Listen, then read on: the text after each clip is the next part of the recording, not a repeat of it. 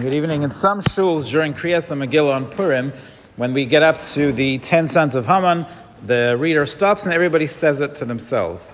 Um, why is this done? So the um, Shabrur brings in the name of the um, Chayei Adam, who says there's no reason to do that. He said that this is there, there, are certain psukim that we say, and this is not one of them, um, and there's no reason to do it. The Aruch HaShulchan disagrees. The Aruch HaShulchan says there is a reason to do it, and that is because it's one of the psukei hagu'ula. It's one of the psukim that talk about our um, our success in, uh, in overcoming them, and Haman's sons being killed is part of that. So therefore, we, we read it out loud, um, like we read um, the other psukim of the of Geula, like LaYehudim Haysa Orah, etc.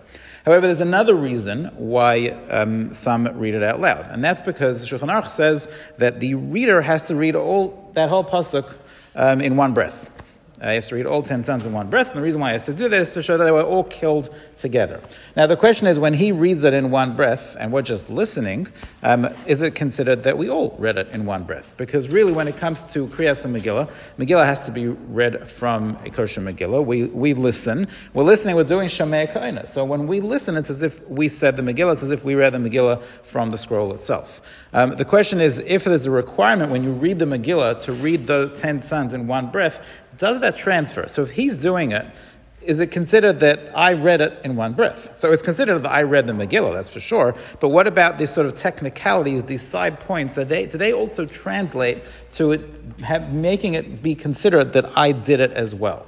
So, um, the Tzafnas Paneach, brought down by the Har Tzvi, says, yeah, it doesn't transfer. He can read the entire Megillah for me, and it's as if I read it, and I'm yet to the mitzvah. But this idea of reading ten sons in one breath, that technicality, that will not translate in Shomea K'oneh. So therefore, he stops, and I read it myself. Now, I might be reading it from a Chumash, but that's okay, because you can read up to almost, you can read up to 49% of the Megillah from a Chumash.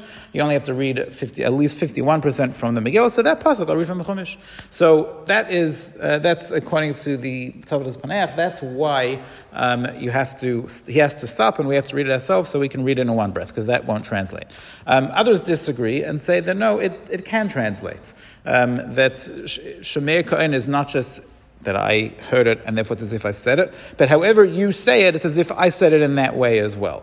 This machloikas comes up in the halachas of Birchas Kohanim. So when Birchas Kohanim, all the Kohanim in the shul go up and they all say the bracha from, from the Duchan. What happens if one Kohen thinks himself, says, you know what, why should I say it? All my friends are saying it. They'll have me in mind. I'll, I'll stay seated um, and I'll sit in the back of the shul. They'll have me in mind, Shomea and, and we're good to go. So he can't do it. You can't do it. One of the some of the Chachamim say that the potential reason for why you can't do Shomea K'oneh when it comes to Birchas Kohanim is because there's a halacha that Birkas Kohanim has to be said bekol ram. It has to be said loudly. Um, the Kohanim are supposed to belt it out. So, uh, so even if Shomea K'oneh would work, it wouldn't work for this mechanism of saying it loudly. Shomea K'oneh just says, if he said it, it's as if I said it.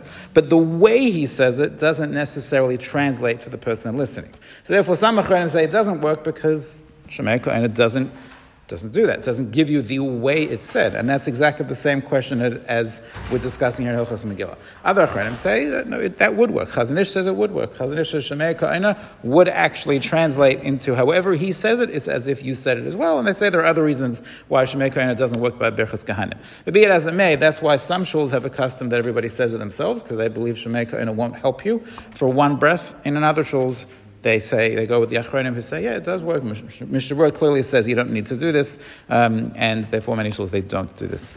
wonderful night.